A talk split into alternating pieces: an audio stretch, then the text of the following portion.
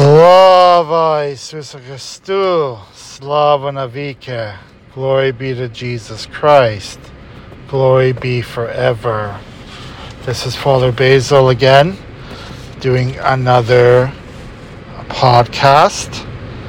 And um, I've been talking about the Light for Life series of books, and I was talking a, a lot about repentance lately uh, there's actually three series, three books in this series, and I'm going to start talking about the other books as well.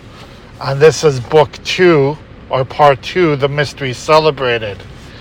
So I'm going to talk about how we celebrate our faith in worship. Life is a mystery. Elements of it are partially understandable, but these do not exist exhaust its possibilities. Central to seeing life in its fullness of is faith in a loving creator who reveals his presence to us as our way, truth, and life. This faith, ultimately a gift of God, is an invitation to rediscover our world in the light of God and to celebrate his loving kindness and worship. The church's tradition of worship profoundly reflects the depth and breadth of the reality of God's love for us and his mystical union with us. We can hear the still, small voice of God speaking to our inner being across the ages with his timeless voice of love and come to recognize it when we hear it in other ways. Worship is a bowing down in the Greek language, proskynesis, or an act of service in the Greek language, latria but in this very act of emptying ourselves before God, we are filled with His Spirit and made godlike. Worship is glorification.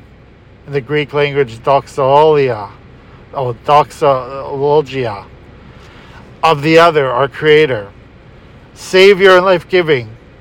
But this is an act of glorifying the other, lifts us as creatures to the pinnacle of human expression. Our smallness in a vast universe may seem to reduce us to insignificance.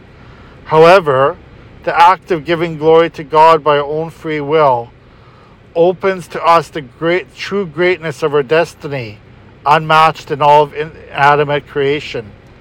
It is only when we render the glory, honor, and worship due to God that we discover the true dignity of our human calling to participate in the life and love of the Creator. Worship should not be mistaken as arbitrary servitude to a jealous God. This wrong concept masks the true meaning of worship, a simple awareness of our true relationship with God. The word itself implies worthship, or the giving of honor where it is truly due. Worship recognizes our complete need for God, and recognizing this dependence elevates us to his very life. Christians further understand worship in the light of Christ and our union with Him.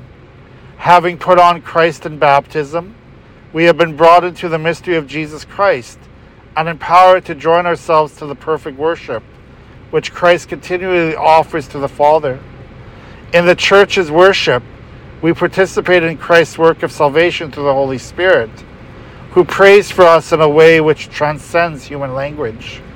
Thus, it is not we who initiate worship, rather, we cooperate with Christ while he transforms and deifies us.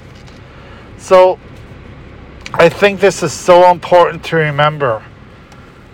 You know, so many people over the years have said to me and to other priests and people in the church, well, why do we have to go to church for? We can just pray at home. We can just you know, do our own things. Why do we have to gather together and we could do other things on Sunday and go on to the lake and go on vacation or whatever?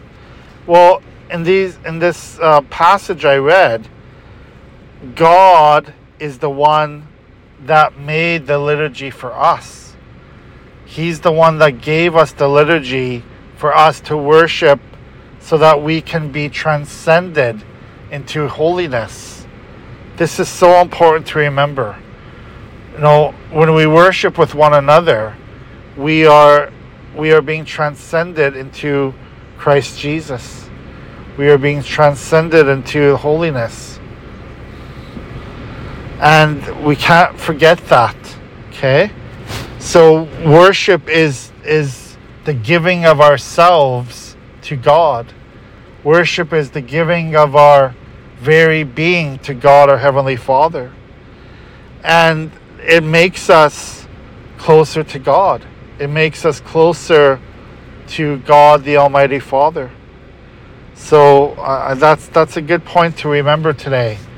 How our faith is expressed in worship.